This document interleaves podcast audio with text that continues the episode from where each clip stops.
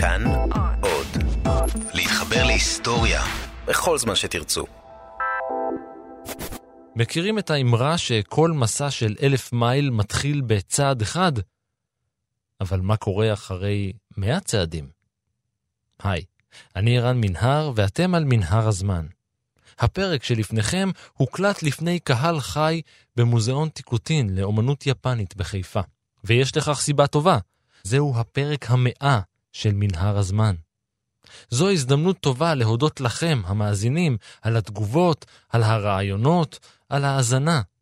ותודה גם לכל מי שעוזר מסביב ותומך ועושה איתי היסטוריה. תהנו. אאוץ'. לא.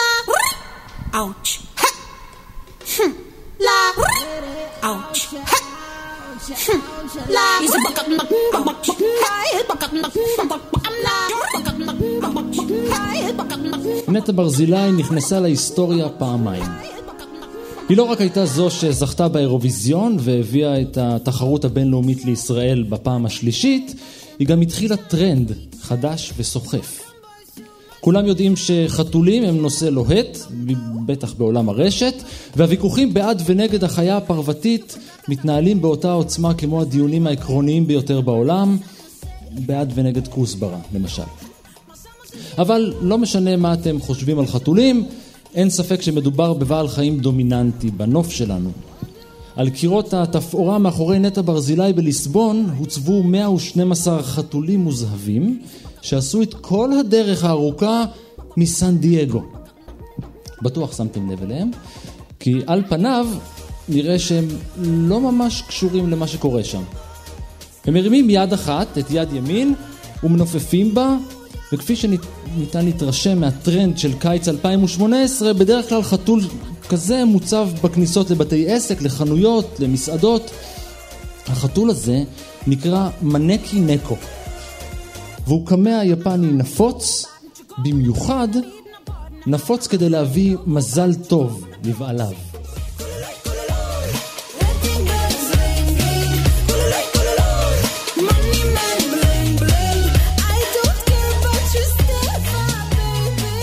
אז מה לכל השדים והרוחות הקמע הזה עושה לצד נטע ברזילאי?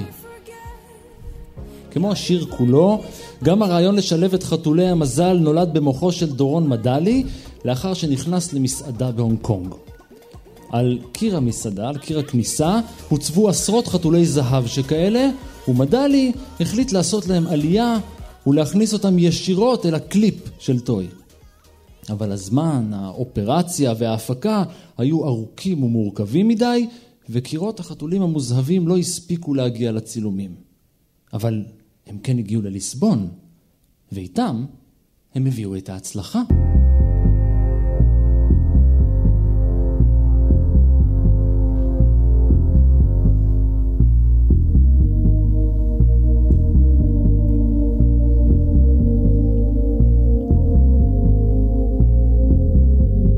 היי, אני ערן מנהר ואתם על מנהר הזמן. מדי פרק אנחנו מספרים לכם על מקרה שקרה בעבר, מזווית שכנראה עוד לא הכרתם. הפעם אנחנו בעולם אחר. עולם של רוחות ושדים, של מפלצות ויצורים על-טבעיים, שמהווה את אחד מהבסיסים לתרבות בכל מזרח דרום אסיה וביפן באופן ספציפי.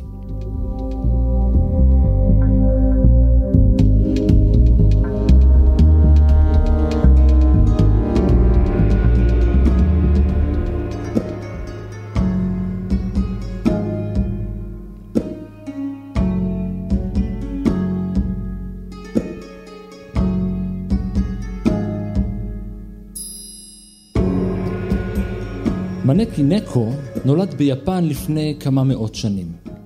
כמה? לא ברור. איפה ביפן? גם לא ברור.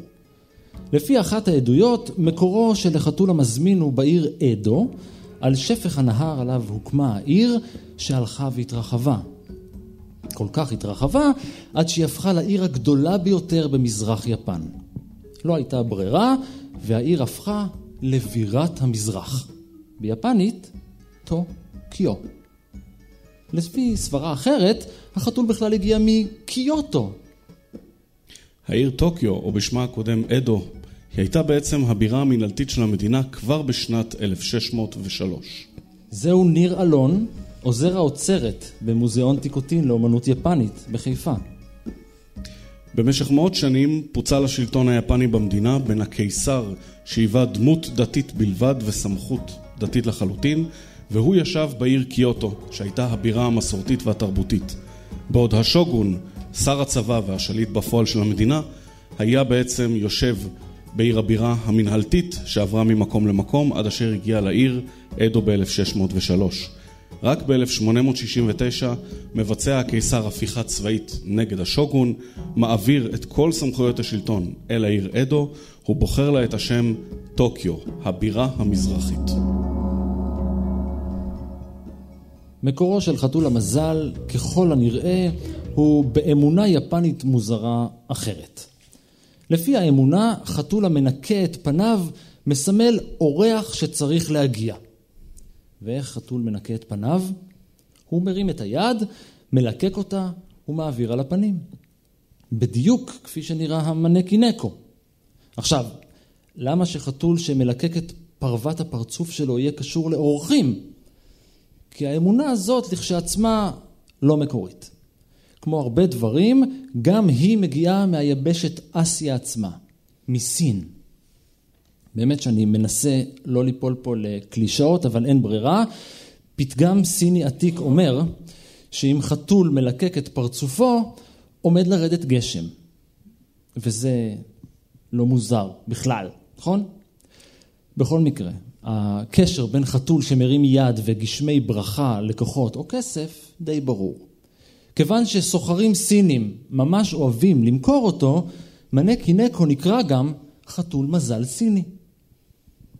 ישנה אגדה מזרח אסיאתית על בעל חנות כושלת ועסק מדשדש, שלמרות שהיה חסר קול ועני, בכל זאת החליט לאסוף חתול רחוב מורעב אל ביתו ולעזור לו ולטפל בו. החתול בתמורה התיישב בכניסה לחנותו והזמין בעצם לקוחות להיכנס אל החנות, וכך גמה לו על הטיפול. מאז החתול נתפס כבעצם כמה למזל טוב לעסקים. לא ברור אם הסיפור הזה הוא המקור לסיפור החתול המזמין או אגדה שמתבססת על אמונה. מה שכן, מנקי נקו הוא דוגמה אחת קטנה ומייצגת מתוך פולקלור אדיר, אפוס בלתי נדלה של יצורים, אגדות ואמונות שכיום נתפסים כעל טבעיים, אבל בעבר היו המציאות האסייתית. יפן מלאה ברוחות.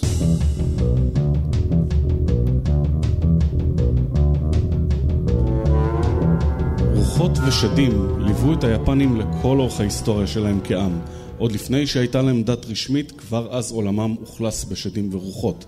גם בעת המודרנית, כאשר רוב היפנים טוענים שהם חילונים לחלוטין, עדיין עולמם מוצף בשדים ורוחות ועדיין מלא באמונות תפלות על רוחות זדוניות ושדים. הקבוצה העיקרית של דמויות הרפאים האלה נקראת יוקיי. בתרגום חופשי מדובר בשדים. יוקיי הוא למעשה מילה כוללת לכל סוגי השדים, אך ישנם סוגים רבים, ביניהם גם רוחות רפאים הנקראות יוריי, ושדים הרבה יותר זדוניים אשר נקראים אוני. יכול להיות שנתקלתם בשם יותר ידוע שלהם, מונונוקה. לפני אלפיים שנה, במאה הראשונה לספירה, התפרסם בסין העתיקה ספר היסטוריה, בו נכתב כי רוחות הרפאים נהגו להסתובב בחצרו של הקיסר זמן רב. על מנת להיפטר מהקסם הזה, מהיוקיי, היה צריך לעזוב את המקום.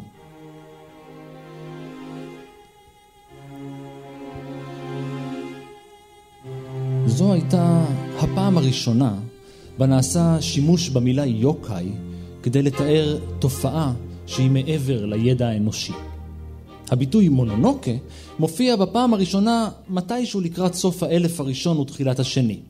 בספר הכרית נכתב שיש מונונוקה עקשניות ושהמונונוקה הפכו למאיימות מדי.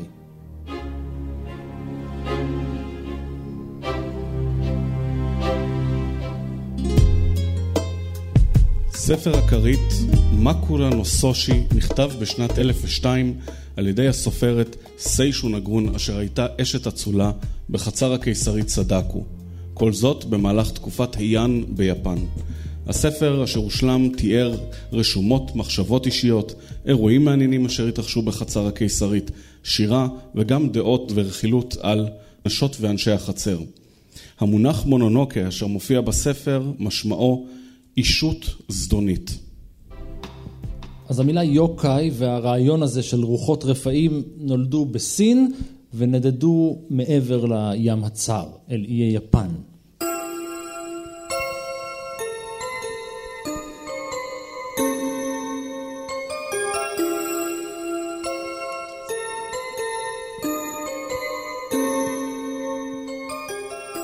עוד ועוד ספרים נכתבו משני צידי הים, ספרים שמספרים אגדות ומעשיות על רוחות ושדים, על אוני ואורוצ'י, על היאקי, יגיו ויוקיי.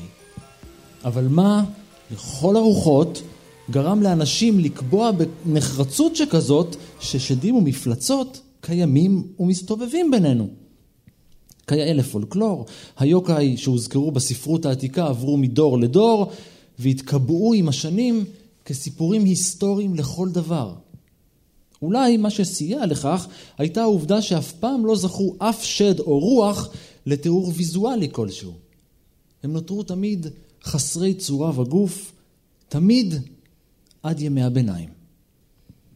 דת השינטו, הדת המסורתית של יפן, קיימת במדינה כבר ארבעת אלפים או כ-חמשת אלפים שנים, והדת מעולם לא נתנה דימוי ויזואלי לרוחות או לשדים או לאלים בכלל, בגלל ריבוי האלים שיש לה להציע. רק עם כניסת הבודהיזם ליפן מכיוון סין, ובעצם הפסלים הבודהיסטים שנכנסו במאה השישית לספירה, החלו גם אנשי הדת השינטואיסטית להתחרות בדימויים האלה עם פסלים משלהם. בימי הביניים, בעוד אירופה צוללת לתוך אפלה אינטלקטואלית ומוות, מזרח אסיה חווה פריחה. הספרות היפנית מגלה פן חדש ביוקיי, ותיאורים של שדים מתחילים לראות אור בספרים.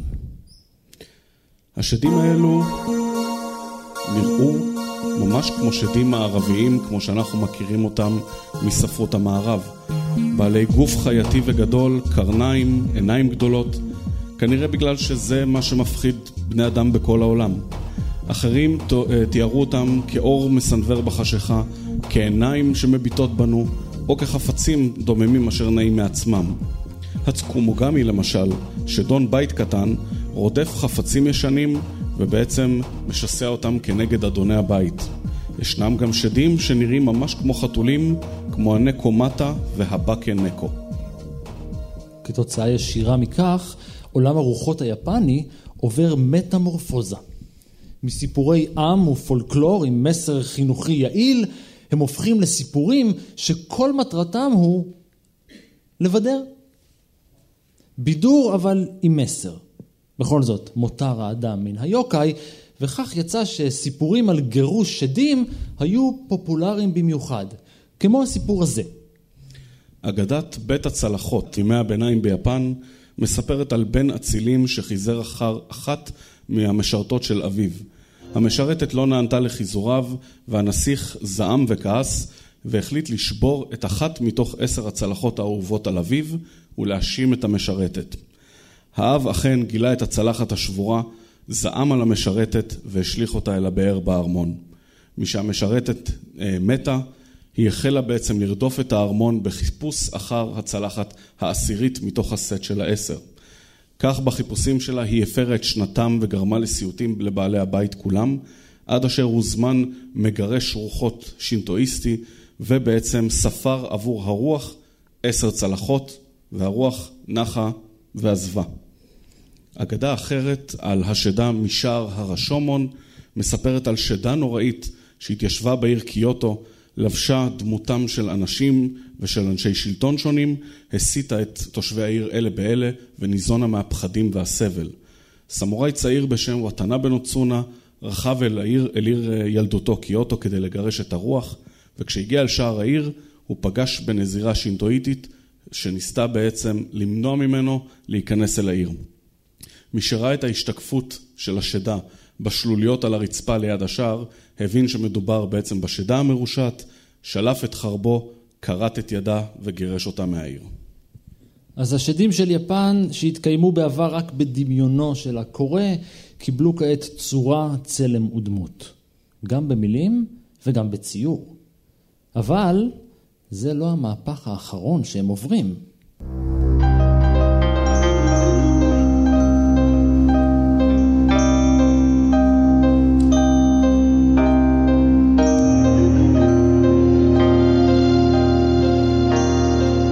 התרבות האנושית חזקה מכל שד, ובמאה ה-שבע עשרה היא מכניסה ביוקיי שינוי נוסף.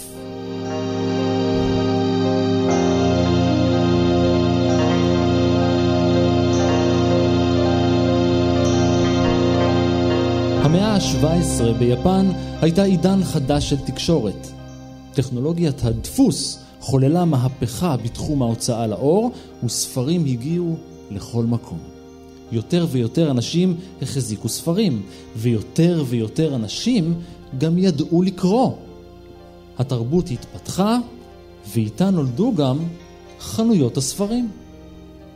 התפתחות הדפוס בתקופת אדו הביאה להדפסה מואצת של ספרים, של אומנות ושל אגדות מסוגים שונים.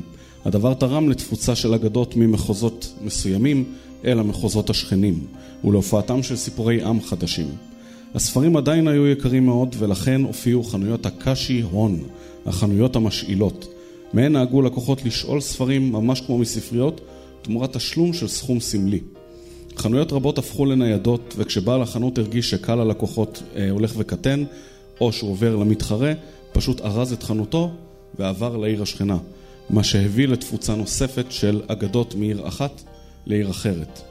בסוף המאה ה-שבע עשרה, פילוסוף בשם טוריאמה סקיאן אוסף ומאגד את אגדות העם שהוא מכיר מתוך האגדות שנפוצות בערים, אוסף אגדות על מאה שדים וכותב את הספר מצעד הלילה, בו מתוארים השדים השונים ממחוזות יפן, דרכי ההתמודדות איתם ואיך מתבטאת הרדיפה של כל אחד ואחד מהם.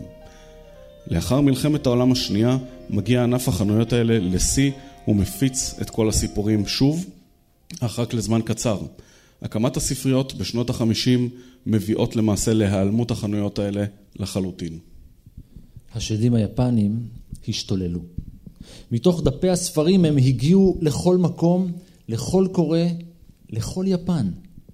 כל יוקיי שבעבר אפילו לא הייתה לו צורה או גוף, כל יוקיי שכזה לא רק שקיבל דמות, הוא התקבע בזיכרון הקולקטיבי היפני שבדיוק נולד.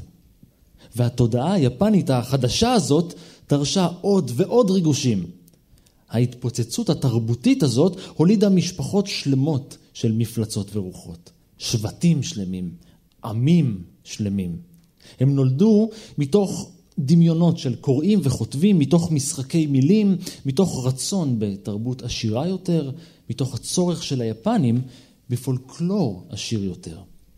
כמו ז'אנר טלוויזיוני חדש, כמו ריאליטי או תוכנית בישול, השדים היפנים, היוקיי, היו מפלצות הרייטינג של המאות ה-שבע עשרה וה-שמונה עשרה ביפן. חלק מהיוקיי היו פשוט המצאות שנוצרו אך ורק כדי לספק את הרצון והצורך של ההמונים בסיפורים חדשים. הרבה מאוד אגדות שנולדו, נולדו כנראה כדי להפחיד ילדים. כך למשל, נולדה האגדה על הקאפה. הקאפה הוא שדון מים קטנטן, בערך בגובה של מטר, שנראה כמו קרפדה די גדולה שנושאת עליה שריון של צב. אותו שדון מים מאוד אוהב לאכול מלפפונים וילדים קטנים. וכנראה שהאגדה הזאת נוצרה כדי בעצם לדחות ילדים ממקורות מים מסוכנים.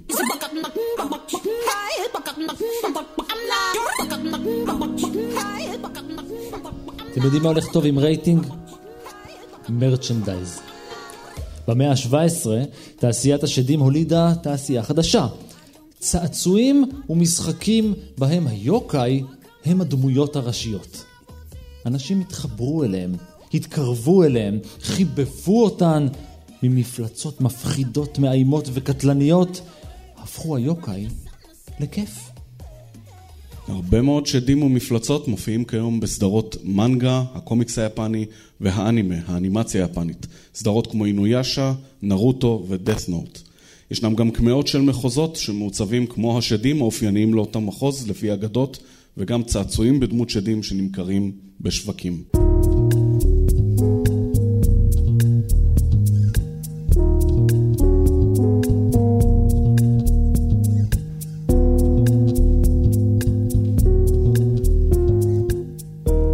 השדים היפנים המשיכו להכות שורש ולהעמיק בתרבות המקומית עוד מאה מאתיים שנה.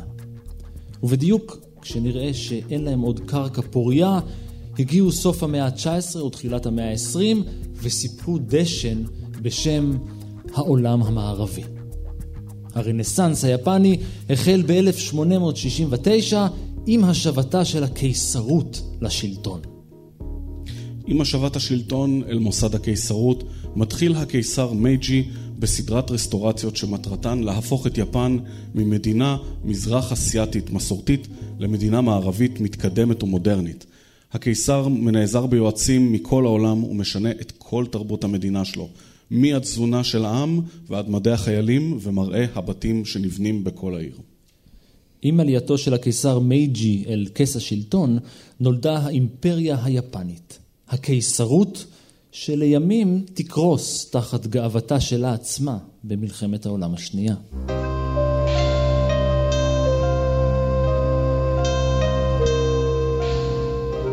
מייג'י, נאור ביפנית, הייתה תקופה של פריחה. תור הזהב של התרבות היפנית המודרנית שהחלה קצת להשתעמם מרוב שדים מקומיים ואגדות יפניות. אל האי הגיעו סיפורים חדשים מן המערב, אגדות חדשות, פולקלור זר ומוזר, קסום ומושך.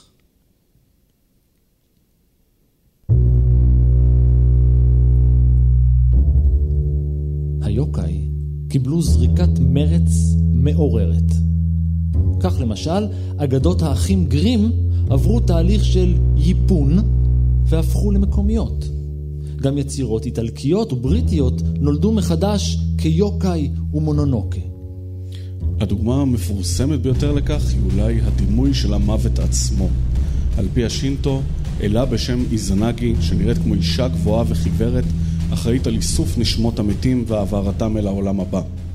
מרגע שהמערב מתחיל לחדור אל התרבות היפנית, מלאך המוות מתחיל להפוך לדמות גברית, אותה שחורים ונושאת חרב, והיא הופכת בעצם להיות הדמות שנושאת את נשמות המתים לעולם הבא, ושמה היפני שיניגמי ממש מתורגם לאל של מוות. הם חדרו לכל שכבות האוכלוסייה, והתרבות היפנית התמכרה להם. אין יוקיי בלי יפן, אין יפן בלי יוקיי. כל גבר, אישה, ילדה וילד, זקן או קשישה, כולם מכירים את השדים והרוחות. כל תעשיות המדיה נרתמו לטובת הנושא. כולן החדירו את הפולקלור עמוק עמוק לתוך נימיהם של היפנים. מתרבות תיאטרון הרחוב שהציגה את מעשיות ושדים עשויים נייר, דרך תעשיית המנגה ועד הטלוויזיה שהגיעה בזמנה. לתעשיית המנגה, הקומיקס היפני, ישנם שורשים כבר במאה ה-שתים עשרה בדמות קריקטורות פוליטיות וסטיריות, והיא חלק בלתי נפרד מהתרבות הכללית ש... שאנחנו רואים כיום ביפן העכשווית. האנימה לעומת זאת, האנימציה, מעט צעירה יותר, ולה יש שורשים במלחמת העולם השנייה, כאשר סרט האנימה הראשון באורך מלא שמש... ש... מוצא ביפן, ולמעשה סרט תעמולה פשיסטית אשר נועד להצדיק את כיבושי יפן במזרח אסיה. כיום תעשיית המנגה והאנימה הן הגדולות, כמעט הכי גדולות בעולם לצד התעשייה האמריקאית, ובהן יש כותרים וסוגות רבים, ספורט, פוליטיקה, מדע בדיוני, פנטזיה, וגם בנושא של שדים ורוחות.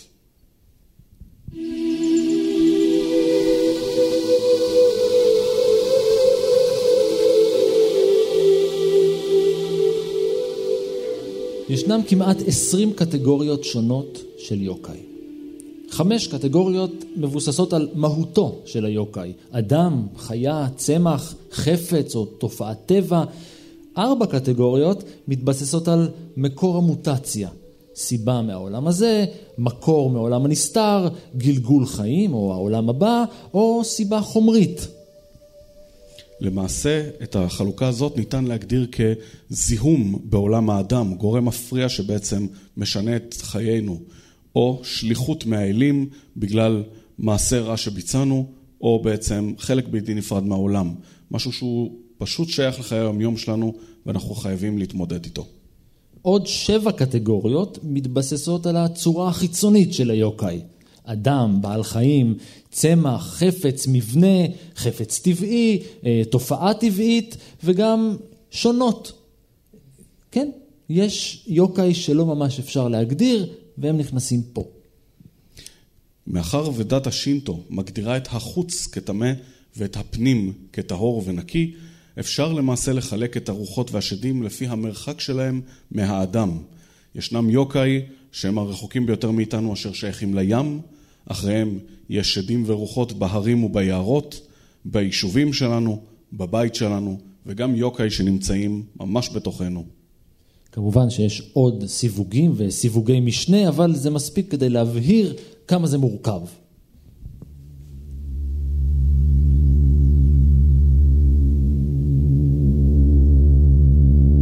המורכבות הזאת שבסיווגים באה לידי ביטוי גם בעולם המודרני, הדיגיטלי. למשל, במשחקי מחשב או באפליקציות מורכבות, ואפילו בסדרות טלוויזיה עשירות בדמויות ובנרטיבים פתלתלים. על פי המסורת, יוקיי מקוטלגים על פי מקום התופעה המשויכת אליהם, בהרים, בין העצים, בשבילים ובדרכים, בים. אבל אם אתם חושבים שבזה תמה האבולוציה של השדים היפנים, אתם טועים.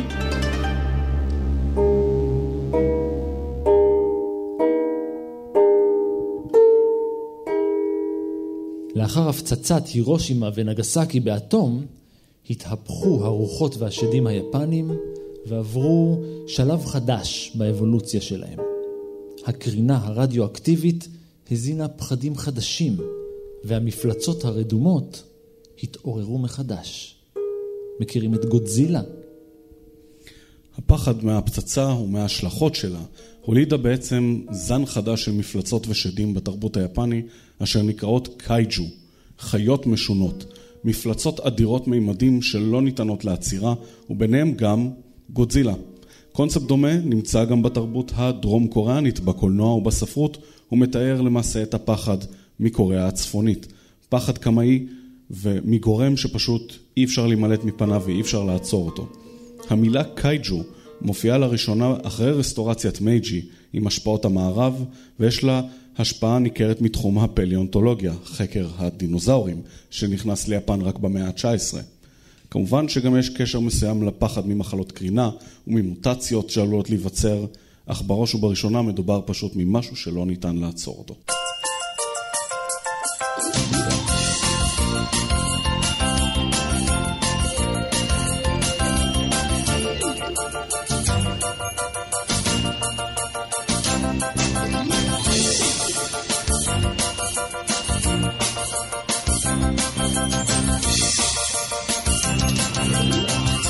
רק אם אתם אה, עדיין לא הורים, או אם אתם הורים לילדים די גדולים, סביר להניח שאתם לא מכירים את הסאונד הזה.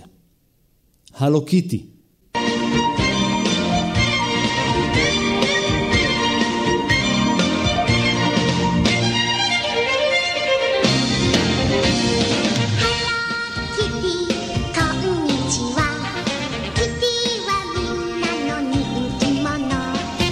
מדובר בדמות מצוירת לילדים ששמה המלא הוא קיטי וייט, והיא החלאה מוזרה וחסרת פה של חתולה וילדה בכיתה ג'.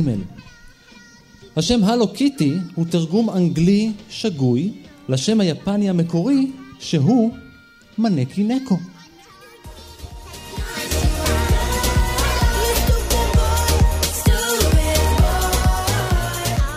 את האמת, מנקי נקו בכלל לא מנופף ביד.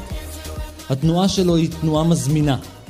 בתרבות היפנית תנועת ההזמנה היא הנפה של היד כשכף היד מחופפת כלפי מטה, והנאה של האצבעות קדימה ואחורה. תעשו את זה. זה הרבה יותר הגיוני שמנסים את זה מאשר כששומעים את זה. זו בדיוק התנועה של החתול. אבל זה לא מה שהבינו שאר יושבי כדור הארץ. למשל, כדי להגיד שמשהו מצוין, באיטליה צובטים את הלחי. בארצות הברית עושים סימן אוקיי, בברזיל צובטים את נוח האוזן, בצרפת מנשקים את האצבעות, ובקולומביה מושכים את האף התחתון. ולכן, כיוון שבכל תרבות בעולם יש משמעות שונה לתנועות דומות ותנועות שונות למשמעות זהה, המבקרים המערביים שנחשפו לראשונה לחתול המזמין היו בטוחים שהוא מנופף ביד. תקשיבו למילים של טוי.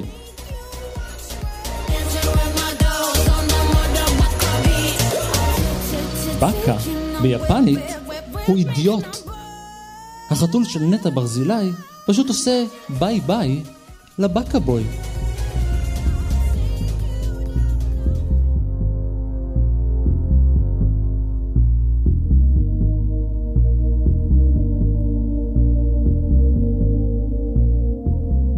ועד כאן מנהר הזמן להפעם. תודה לניר אלון ממוזיאון תיקוטין לאמנות יפנית בחיפה. תודה גם לאור מנהר שעשה קולות של שד והיה על ההפקה, התאומים והאפקטים, ולניר גורלי שנכנס לפולקלור המקומי והיה על העריכה. תודה גם לטכנאי מטעם תאגיד השידור כאן, גיא בן וייס, ולאיש הסאונד של מוזיאון תיקוטין, לירן כהן. ותודה לכם המאזינים והקהל. עוד סיפורים מההיסטוריה ועוד פרקים של מנהר הזמן מחכים לכם בכל זמן באתר שלנו, ביישומוני ההסקטים וגם בספוטיפיי. כרגיל אתם מוזמנים לעקוב אחריי ברשתות החברתיות, בפייסבוק ובטוויטר, להגיב, להציע רעיונות ובעיקר להתחבר. אני ערן מנהר, נשוב וניפגש בפרק הבא.